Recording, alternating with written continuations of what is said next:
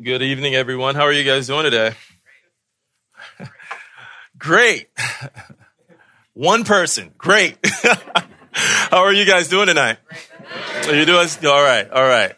If you can, please turn your Bible to Joshua chapter 24. Joshua chapter 24.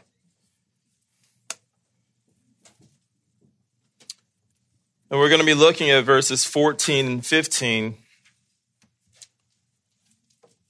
But I also want to just give thanks to Mark and also the other under shepherds giving me this opportunity to share the word with you guys tonight. So, Joshua 24, 14 through 15, I'm going to read it out and then I'm going to open us up in prayer. The word of the Lord reads So now, fear Yahweh and serve him in integrity and truth and put away the gods which your fathers served beyond the river and in Egypt, and serve Yahweh. If it is evil in your sight to serve Yahweh, choose. Choose for yourselves today whom you will serve, whether the gods which your fathers served, which were beyond the river, or the gods of the Amorites in whose land you are living. But as for me and my house, we will serve Yahweh. Let's pray. Father in heaven, we thank you so much for our Savior and our Lord Jesus Christ.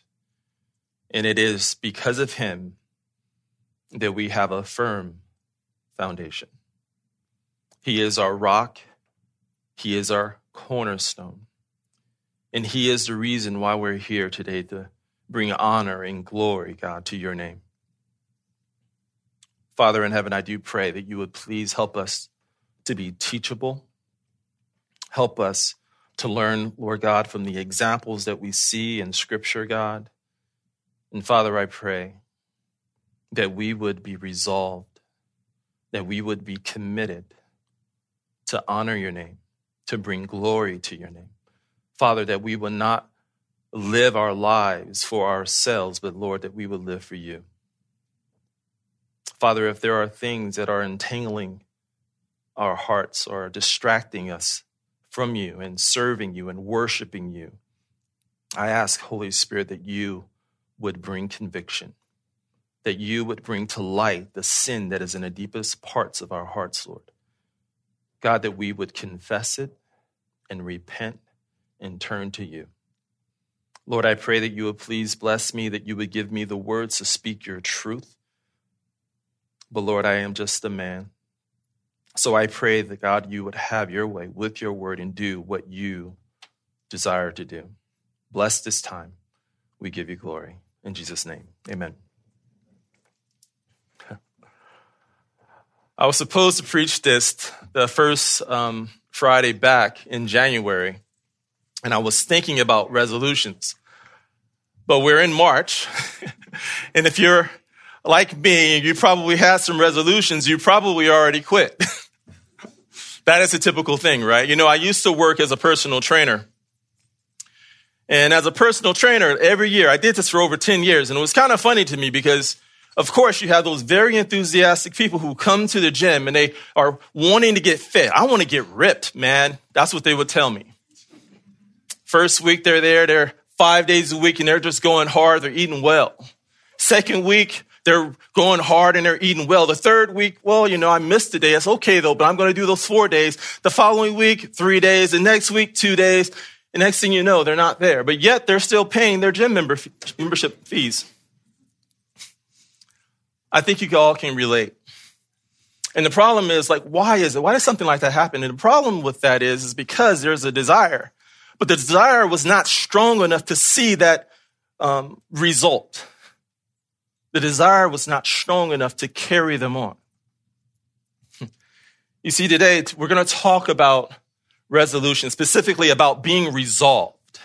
But when I'm talking about being resolved, I'm not talking about the temporary joy or the temporary happiness that we can experience here right now in this life. But I'm talking about a resolve to be in the very presence of God.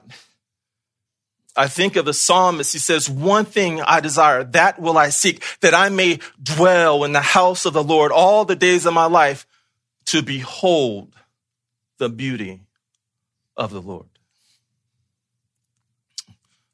I'm sure many of you have heard of Jonathan Edwards, and he had uh, what we know today as the 70 resolutions that he had. And the idea behind this these resolutions was to bring glory and to bring honor to God. In the first resolution, he was resolved that everything that he would do, that it would be to bring honor to God, to bring glory to God. If I'm eating, it's going to bring glory to God. If I'm having a box of cereal, I'm going to do it for the glory of God. In other words, he was not to do anything for his own self. It wasn't about him. It was about the glory of God. And we see this in scripture. This idea that everything that we do, it has to be for the glory of God. Unlike the person who wants to train to change his outward appearance, we train and we do these things motivated for the glory of God. And that has to be the ulterior motive behind everything that we do, ultimately to bring honor and glory to our God.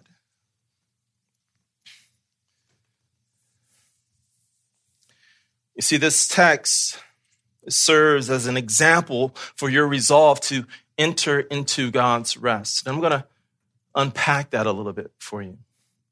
You see, Joshua, he's in his final, um, he's having his final words. He's about to die and he's giving his final instructions to Israel. Now, if you know anything about the book of Joshua, it's divided in two halves. The first 12 chapters is about conquering the promised land. And then in the latter half, from 13 to 24, there's the division of the land.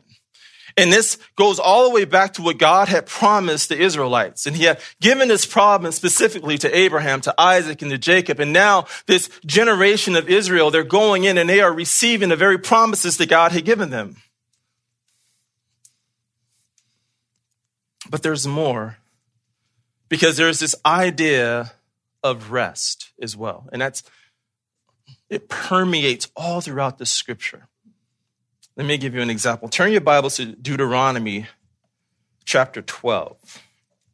Deuteronomy chapter 12. And we're going to look at verses 9 and 10. Now, again, the book of Deuteronomy, it's a restatement. Moses is about to tell, he's telling them, hey, you're about to cross, you're about to go into the land. This is around 1405 BC. And so now he's telling them, this is what God's going to do for you. And he says in verse 9, for you have not as yet come to the resting place. Now, p- p- please pick up on that word rest. For you have not come to the resting place and the inheritance which Yahweh your God is giving you. Now you will cross the Jordan and live in the land which Yahweh your God is giving you to inherit. And he will give you rest from all your enemies all around you so that you live in security. So we see this promise that God has given them that they are going to go in the land. They're going to cross the Jordan River and they're going to receive this land and God is going to give them rest. Now turn your Bible to Joshua chapter 1. Joshua chapter 1.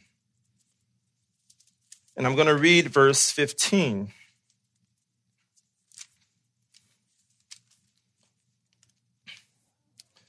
In the context, Joshua is speaking to these three tribes, and that's uh, Manasseh, uh, the Gadites, and the Reubenites. And they had said that they will go fight um, for the rest of the land with the other Israelites, but they wanted to stay on the east side of the Jordan. So they're about to cross over. So he's addressing them.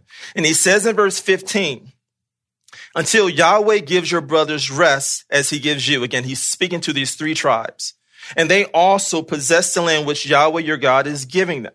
Okay, so let me just try to summarize everything. So in Deuteronomy, Again, it's around 1405 BC. Moses is talking to people. He's addressing the people. God is going to give you this land. And now they're about to go into this land. And Joshua has taken the mantle from, from Moses because he died, because he could not go into the land, ultimately because of his disobedience. So Joshua, whose name means Yahweh saves, God saves, keep that in mind, is going to bring them into the land of the inheritance that God had given promise way, way, way long ago.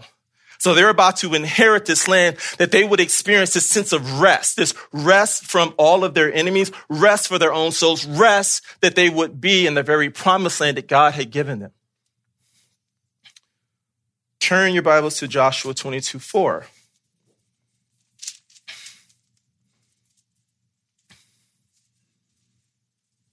And again, he's speaking to the Reubenites, the Gadites, and the half tribe of Manasseh. And he says in verse four, and now, and now Yahweh, your God, has given rest to your brothers as he spoke to them. So now turn and go to your tents to the land of your possession, which Moses, the servant of Yahweh, gave you beyond the Jordan.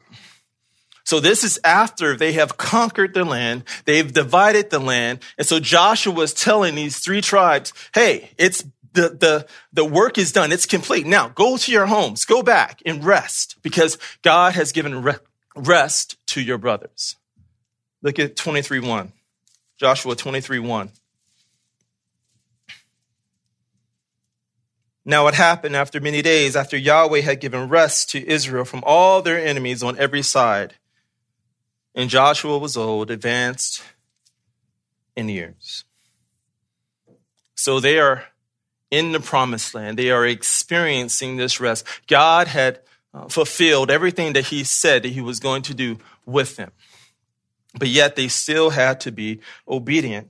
And so now you have Joshua who was giving his final instructions to the children of Israel. And he says, fear Yahweh, serve him, put away idols, and choose Yahweh. Those are the four commands that he gives them. Now, there are two parts that I want to talk about tonight. And number one, what we're going to see in this text is an exemplary resolve an exemplary resolve. And that exemplary resolve is how do I maintain or how I stay in this place of rest? But second, we're talking about a resolve for today. And I want to show you, and I'm going to take you through some other passages because we also have to understand that there is also a rest for us today. And we are to strive for that rest if we were to look at the book of Hebrews. Now, I also want to give a little caveat on that because when I talk about striving, are you saying, Ty, that I have to work for my salvation? No. That's not what I'm saying. However, as God has given us his spirit and God has given us all of the resources to bring honor and glory to his name, we are to strive by the strength that he provides in his word and by his spirit. one of the first things, again, that you're going to see in this text is an example. Now, when I talk about an example, if we were to look at Romans 15, 4, it says, whatever things were written before, they were written for our instruction. So that we, through the patience and the comfort of the scriptures, we might have hope. In other words, when we look at texts like this, when we look at a narrative, when we look at men like Joshua and Moses and so many others in the Old Testament scriptures, they serve as an example for us. Whether it can be negative and it can also be positive. It's instructive for us. So, again, my first point here is an exemplary resolve. And so, Joshua, he gives this command first in verse 14. So now, fear. Fear Yahweh. And after all, everything starts at this very statement right here, this first command fear Yahweh. The Bible tells us in Proverbs 1 7, the fear of Yahweh is the beginning of knowledge. But fools, what do they do? They disregard it. You see, if you're wise, you're going to have a sense of fear for Yahweh. Why? Because he is creator. Genesis 1 1, in the beginning, God. It all started with him. This is his world and we are his people. We are created in his image. Therefore, we are to honor him. We are to have a sense of fear of God. But we're also to have a sense of fear for God because he's also holy. If again, if we were to look at Leviticus 10:3, it says Moses says to Aaron after Nadab and Abihu after they die, he says, "This is what the Lord God said: By those who come near me, I must be regarded as holy. And before all the people, I must be glorified. God is holy. God is creator. And not only that, but God is also the same God who holds life in his hands. If we were to go to the New Testament and we see Jesus, he says, do not fear those who kill the body, but rather fear him who is able to destroy both soul and body in hell. God holds your life in his hands. And we're not talking about just a physical death. God can cast all men and souls into hell apart from his presence. So yes, we are to have a sense of fear for Yahweh. And this is exactly what Joshua is commanding them. Fear Yahweh. You see, fear is a necessary deterrent. Fear will keep us from sin.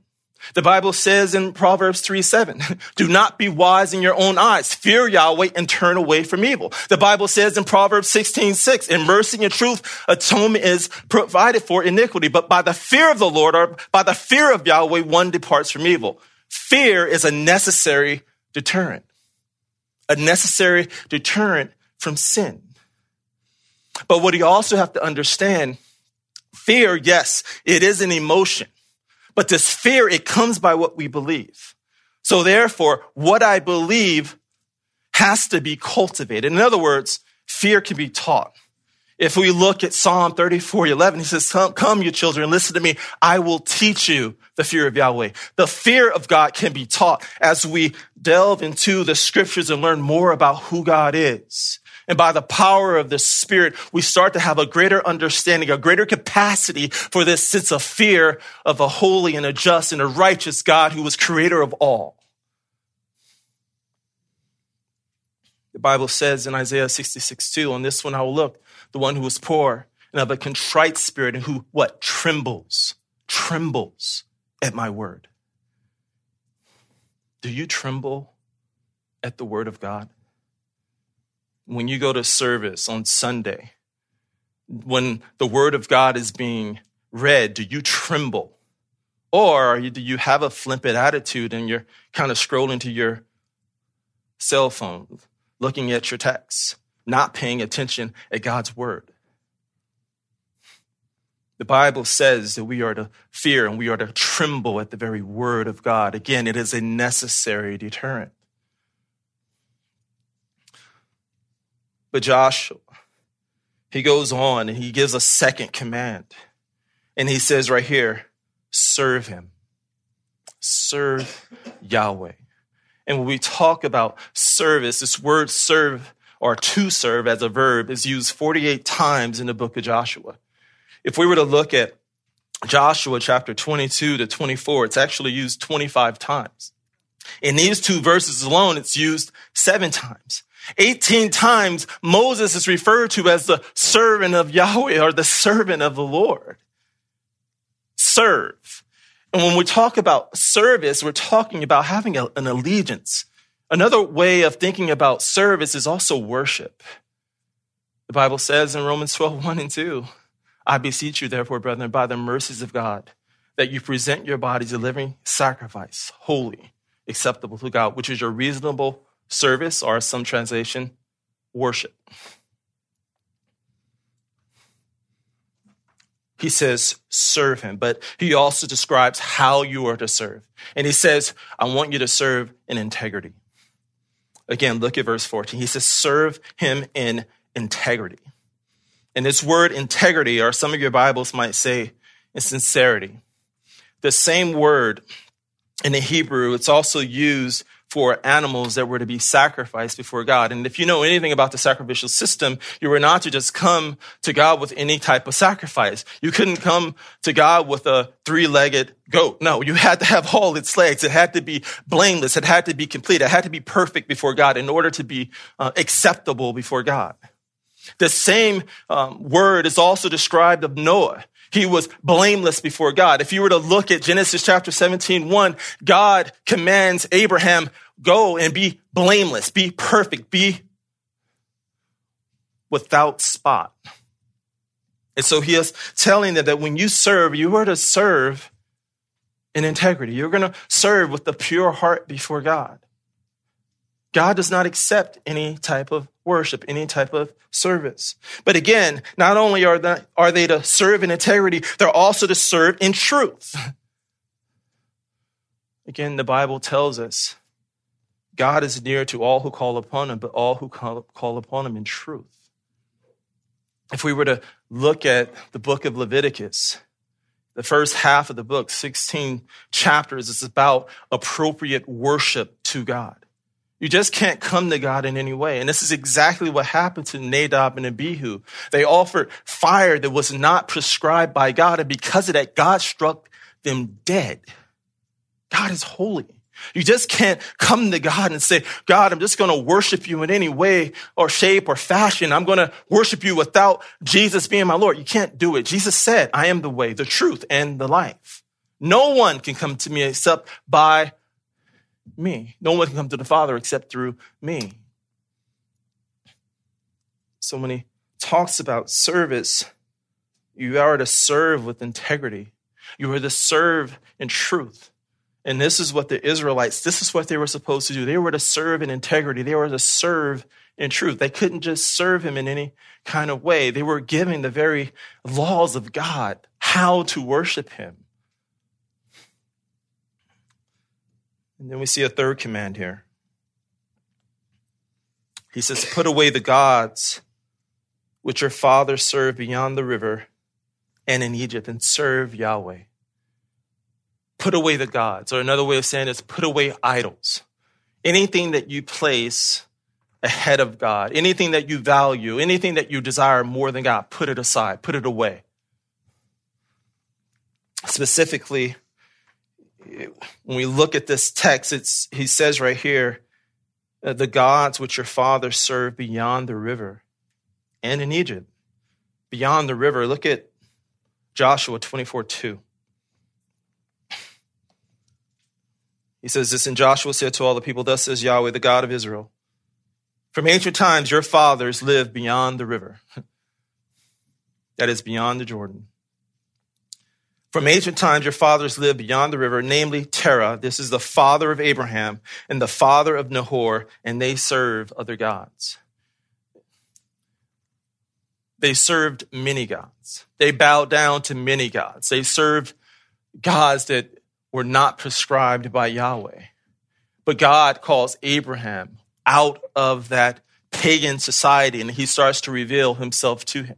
And through um, Abraham and Isaac and then uh, Jacob and Israel, ultimately, they're given the laws of God and they are not to live like the other nations. You're not to live in the ways that you, the way that you associated with your life before it being revealed. The same thing to us. Not everyone was saved from birth. Well, no one here was saved from birth. Yes, I understand you were saved from the foundation of the world, but there was a time when you started to understand that Jesus was the way. You started to understand that God was holy and you understood that you were a sinner and you understood that you had to put your faith and trust in Christ and that you had to repent of your sin in order to have this relationship with God. And some of us know what it's like to live a life in clubs and drinking and living in debaucherous lifestyle. And we know that we cannot live that lifestyle anymore. Why? Because God called us out of it. So Joshua was telling them, don't live like you used to live. Don't live like your fathers who were beyond the river. And also don't live like your fathers who um, serve other gods in Egypt. When it talks about Egypt, if we were to look at, I'm not going to go there, but if we were to look at, I believe, Leviticus 17, verse 7, it talks about how they offered sacrifices of goat demons. That's what they probably got from, um, from their time in Egypt. If we were to look at Ezekiel chapter 20, verse 7 and 8, God also, again, he rebukes them because they still worshiped, that is Israel, they still worshiped the gods that they were um, associated with in Egypt. God rebukes them for it. Same with us. We cannot worship and serve all of these false gods, these idols. We have to put it aside. We have to be single hearted, fully devoted to Yahweh. But then he gives a fourth command. And he says in verse 15, If it is evil in your sight to serve Yahweh, choose.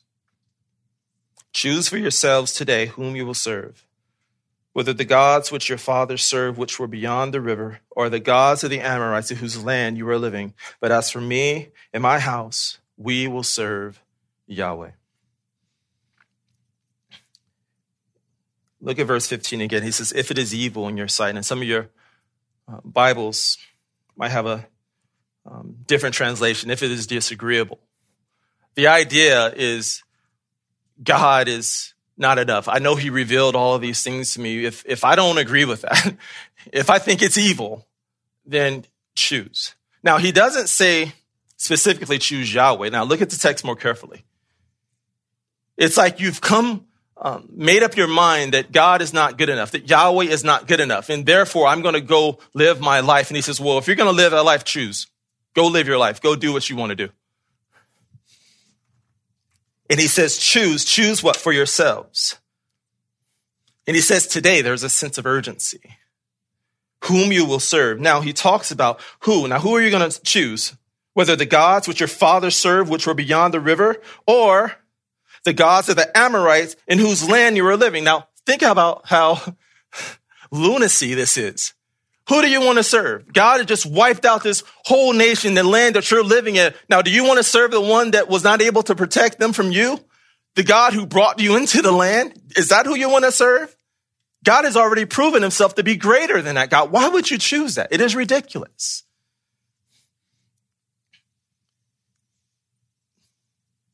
Choose? Is it the God of the Amorites in whose lands you are living? you see, one thing we have to understand about this text as well, especially when we start thinking about choosing, I'm not saying that anyone in here can choose God. You see, what I also want you to, to see in the text of Scripture is that they did not choose God. Rather, God chose them. God revealed himself to them. God did miraculous wonders for them that they would believe. Turn your Bibles to Deuteronomy chapter 9.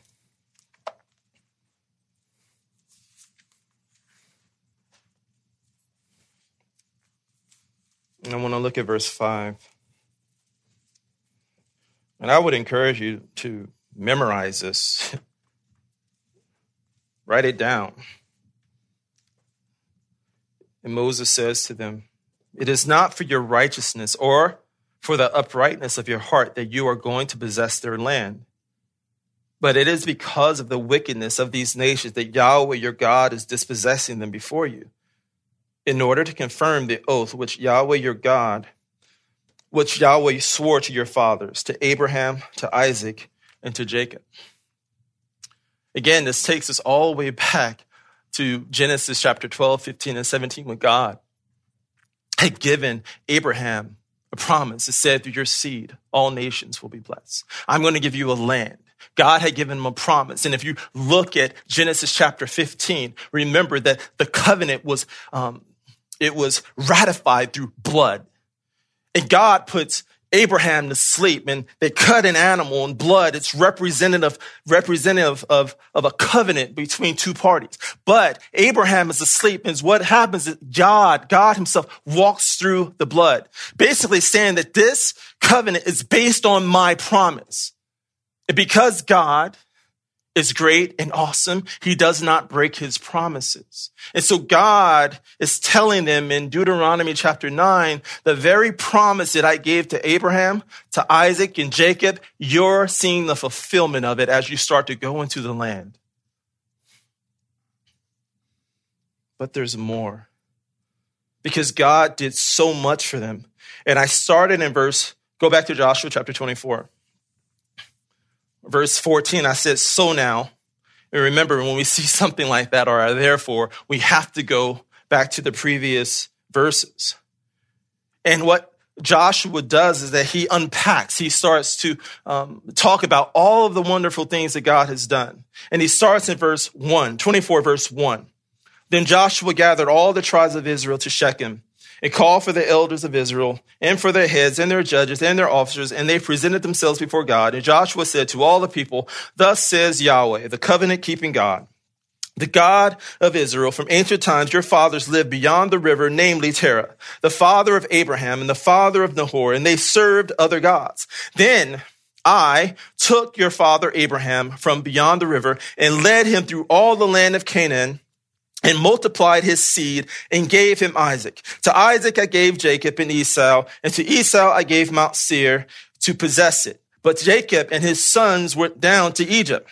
Then I sent Moses and Aaron, and I smote Egypt by what I did in its midst, and afterward I brought you out. Do you see God is intervening in their lives? It was God who brought Abraham. It was God who um, brought Isaac and Jacob and all of the others who were going to follow. It was God's hand that was upon them. But Joshua continues on. And I brought your fathers out of Egypt, and you came to the sea. And Egypt pursued your fathers with chariots and horsemen to the Red Sea. Then they cried out to Yahweh. He put darkness between you and the Egyptians and brought the sea upon them and covered them. And your own eyes saw what I did in Egypt. And you lived in the wilderness for many days. Then I brought you into the land of the Amorites who live beyond the Jordan, and they fought with you. And I gave them, listen to that, I gave them into your hand, and you took possession of their land, and I destroyed them before you. Then Balak, the son of Zippor, king of Moab, arose and fought against you, and he sent and summoned Balaam, the son of Beor, to curse you. But I was not willing, listen, I was not willing to listen to Balaam. So he blessed you and repeatedly, and I delivered you from his hand. And you crossed the Jordan and came to Jericho, and the citizens of Jericho fought against you, and the Amorites, and the Perizzite, and the Canaanite, and the Hittite, and the Girgashite, and the Hivite, and the Jebusite. Thus I gave them into your hand. Listen, I gave them into your hand. Then I sent the hornet before you and drove out the two kings of the Amorites from before you, but not by your sword or your bow. Listen to that but not by your sword or your bow. And I gave you a land on which you had not labored and cities which you had not built, and you have lived in them. You are eating of vineyards and olive groves, which you did not plant, therefore or sow now. God had did all of these things for them.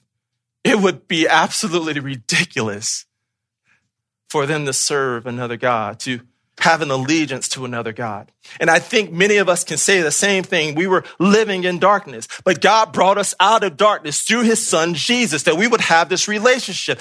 God in the flesh comes down as a baby, dies and live a life that we can never live, dies a death that we should have died, that we would have life in him. Why? Why? Why would we serve any other God?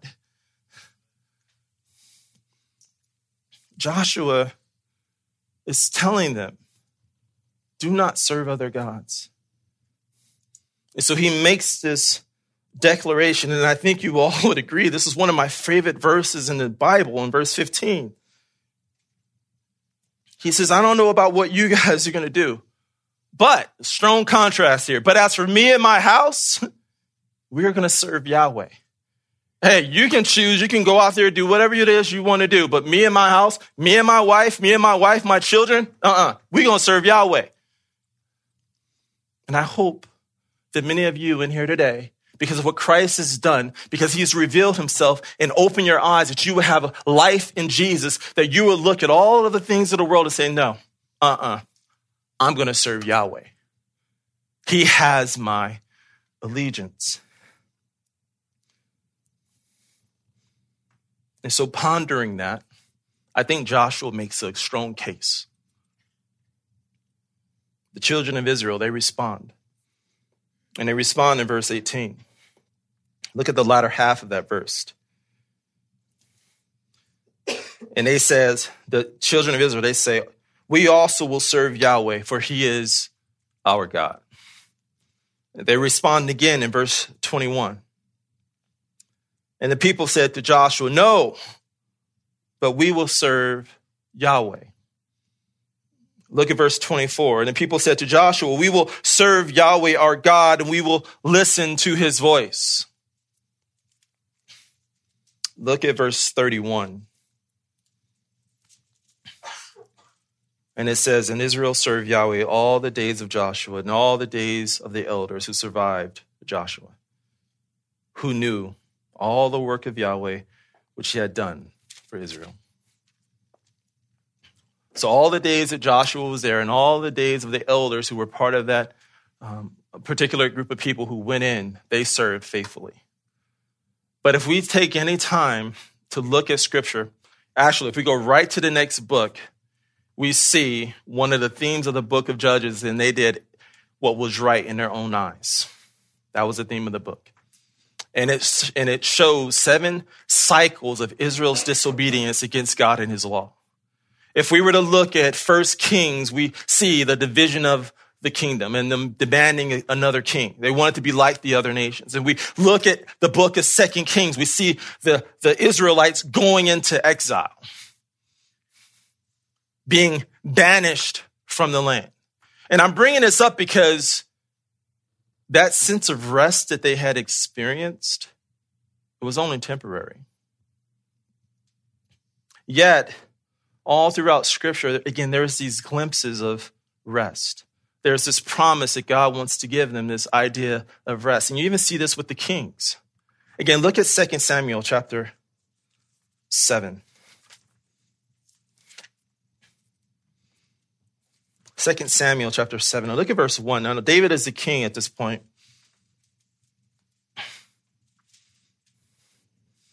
And it says, Now it happened when the king inhabited his house that is David. And Yahweh had given him rest on every side from all his enemies. Again, there's this idea of rest, rest from his enemies. But then there's this idea of rest that it's going to be future. And I'm going to look at verse, look down at verse 11. And so, you know, 2 Samuel chapter 7, verse 8 through 14, that's what we call the Davidic covenant. God had given a promise to David that there was going to be a seed, one who was going to rule forever. And that seed is going to be ultimately fulfilled in Christ.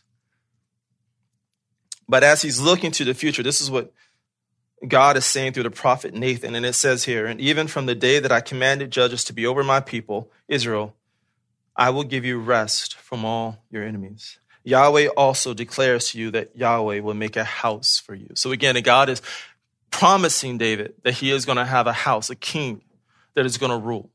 And ultimately, that is going to be fulfilled in Christ. And again, what I'm trying to point out is that there are these glimpses of rest. And even when rest was promised to them, they still refused. Look at Isaiah chapter 28. Isaiah chapter 28.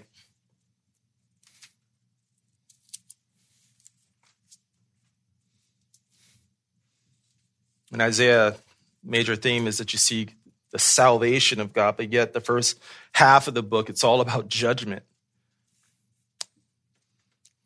Isaiah chapter 28, look at verse 12. He who said to them, Here is rest, here is rest, give rest to the weary, and here is repose, but they would not listen. They would not listen. Yet, again, there's this promise for the future. Go to Isaiah chapter 14. Isaiah chapter 14. And look at verses 1 through 3. And it says here, when Yahweh will have compassion on Jacob, that is Israel, and again choose Israel and put them in their own land, then sojourners will join them and attach themselves to the house of Jacob. And the peoples will take them along and bring them to their place. And the house of Israel will possess them as an inheritance in the land of Yahweh for their male and female slaves. And they will take their captors, captors captive and will have dominion over their taskmasters. And it will be in the day when Yahweh gives you rest from your pain and turmoil and harsh slavery in which you have been enslaved, that you will take up this taunt against the king of Babylon. Guess what he's saying? There's going to be a day when I'm going to give you rest. There's going to be a day when I give you rest. And what do we see with Jesus when he comes on the scene in the New Testament? In Matthew chapter um, 11, he says, Come to me, all you who labor and are heavy laden, and I will give you what? Rest. Take my yoke upon you and learn from me, for I'm gentle and lowly in heart, and you will find rest for your souls. If we were to look at Psalm chapter 95, it says, Do not harden your hearts as in the day of rebellion.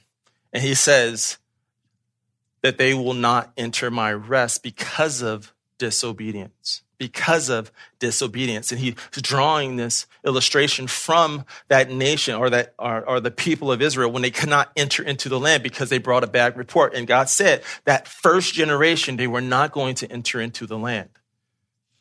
And so the psalmist draw, draws an example and he says, don't be like that. Don't harden your heart, knowing that there is a rest for today. Which brings me to my second point we have to have a resolve for today. A resolve for today. But that resolve, again, is to enter into his rest. And just as I was talking about how Jesus talks about the theme of rest, Hebrews picks up on that same theme of rest. Turn your Bibles to Hebrews chapter 3. Hebrews chapter 3.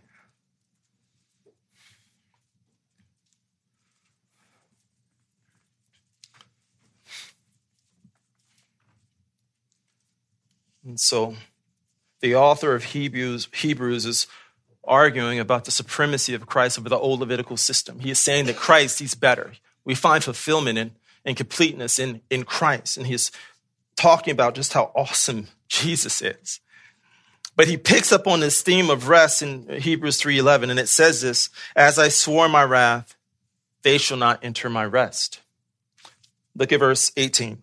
3 chapter 3 verse 18. And, who, and, and to whom did he swear that they would not enter his rest? But to those who were what? Disobedient. Look at 4 1.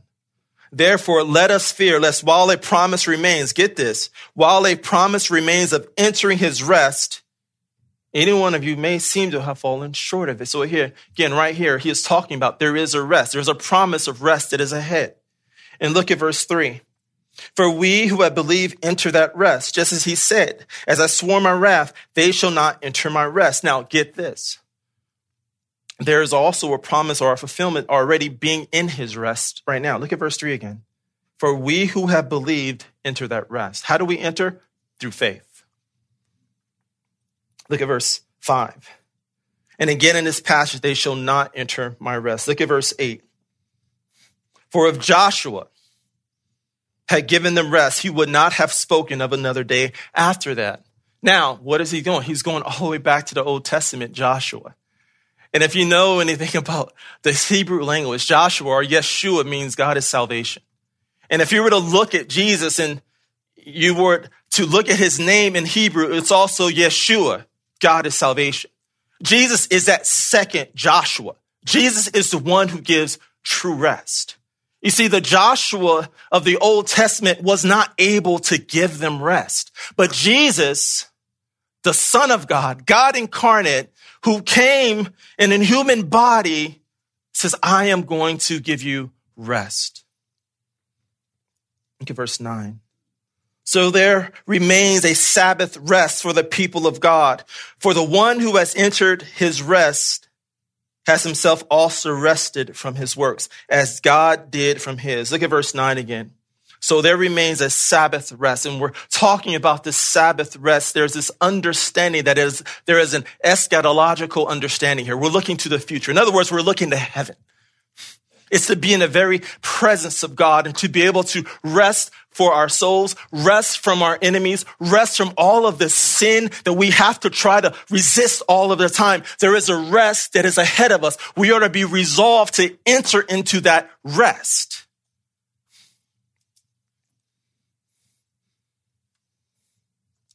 That is the promise that Jesus gives us to be able to find rest in him.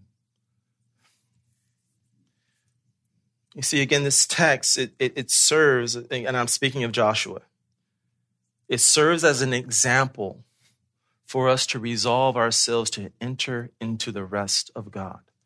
But again, when I say resolve, what I mean is that you are to be committed. You to, you are to make a concerted effort. You are to, God, I want to serve you with everything that is within me. That I will have this place of rest. Again, remember if I was to take you back to the times of me being in the gym, observing people who wanted to get lean or get cut or get ripped. You see, that's such a temporal thing. That's why it's not that motivating. But when I think about the goodness of God and where I'm headed, that should motivate me to continue to walk with Him, to have a sense of resolve to enter into His rest. So when we look at these commands, fear Yahweh, serve Yahweh, put away foreign gods, put away idols, and do not choose false gods or false ways of worship outside of the Lord Jesus Christ, but rather serve him. Foundation, let us resolve ourselves to enter into the rest of God. Let me pray. Father in heaven, we just again thank you for this time. And Lord God, I pray that we would be resolved to seek you with everything that is within us, Lord. Father, reveal and expose sin. And Lord, help us to confess and help us to trust you. May you get all glory. We thank you in your name. Amen.